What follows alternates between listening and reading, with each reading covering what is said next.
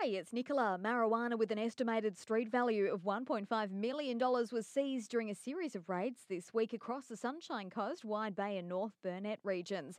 During Operation Oakey, detectives executed 31 search warrants at locations including Curra, Maleny, Imbil, Conondale, Kenilworth, and Brooloo.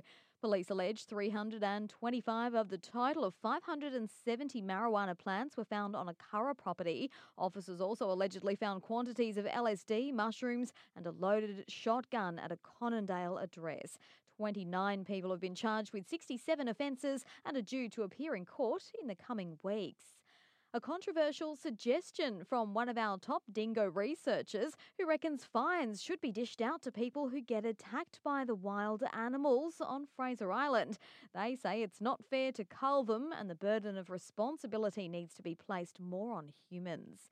And a new left out access as part of the latest stage of the $22 million upgrade to roads around the new hospital has been completed. The new road connection from Production Avenue to Kawana Way is set to ease congestion and improve improve access for local businesses in the Kawana Industrial Precinct. The new access will also double as an alternative route to Kawana Way if an incident occurs on Nicklin Way or if a major event is underway at Sunshine Coast Stadium.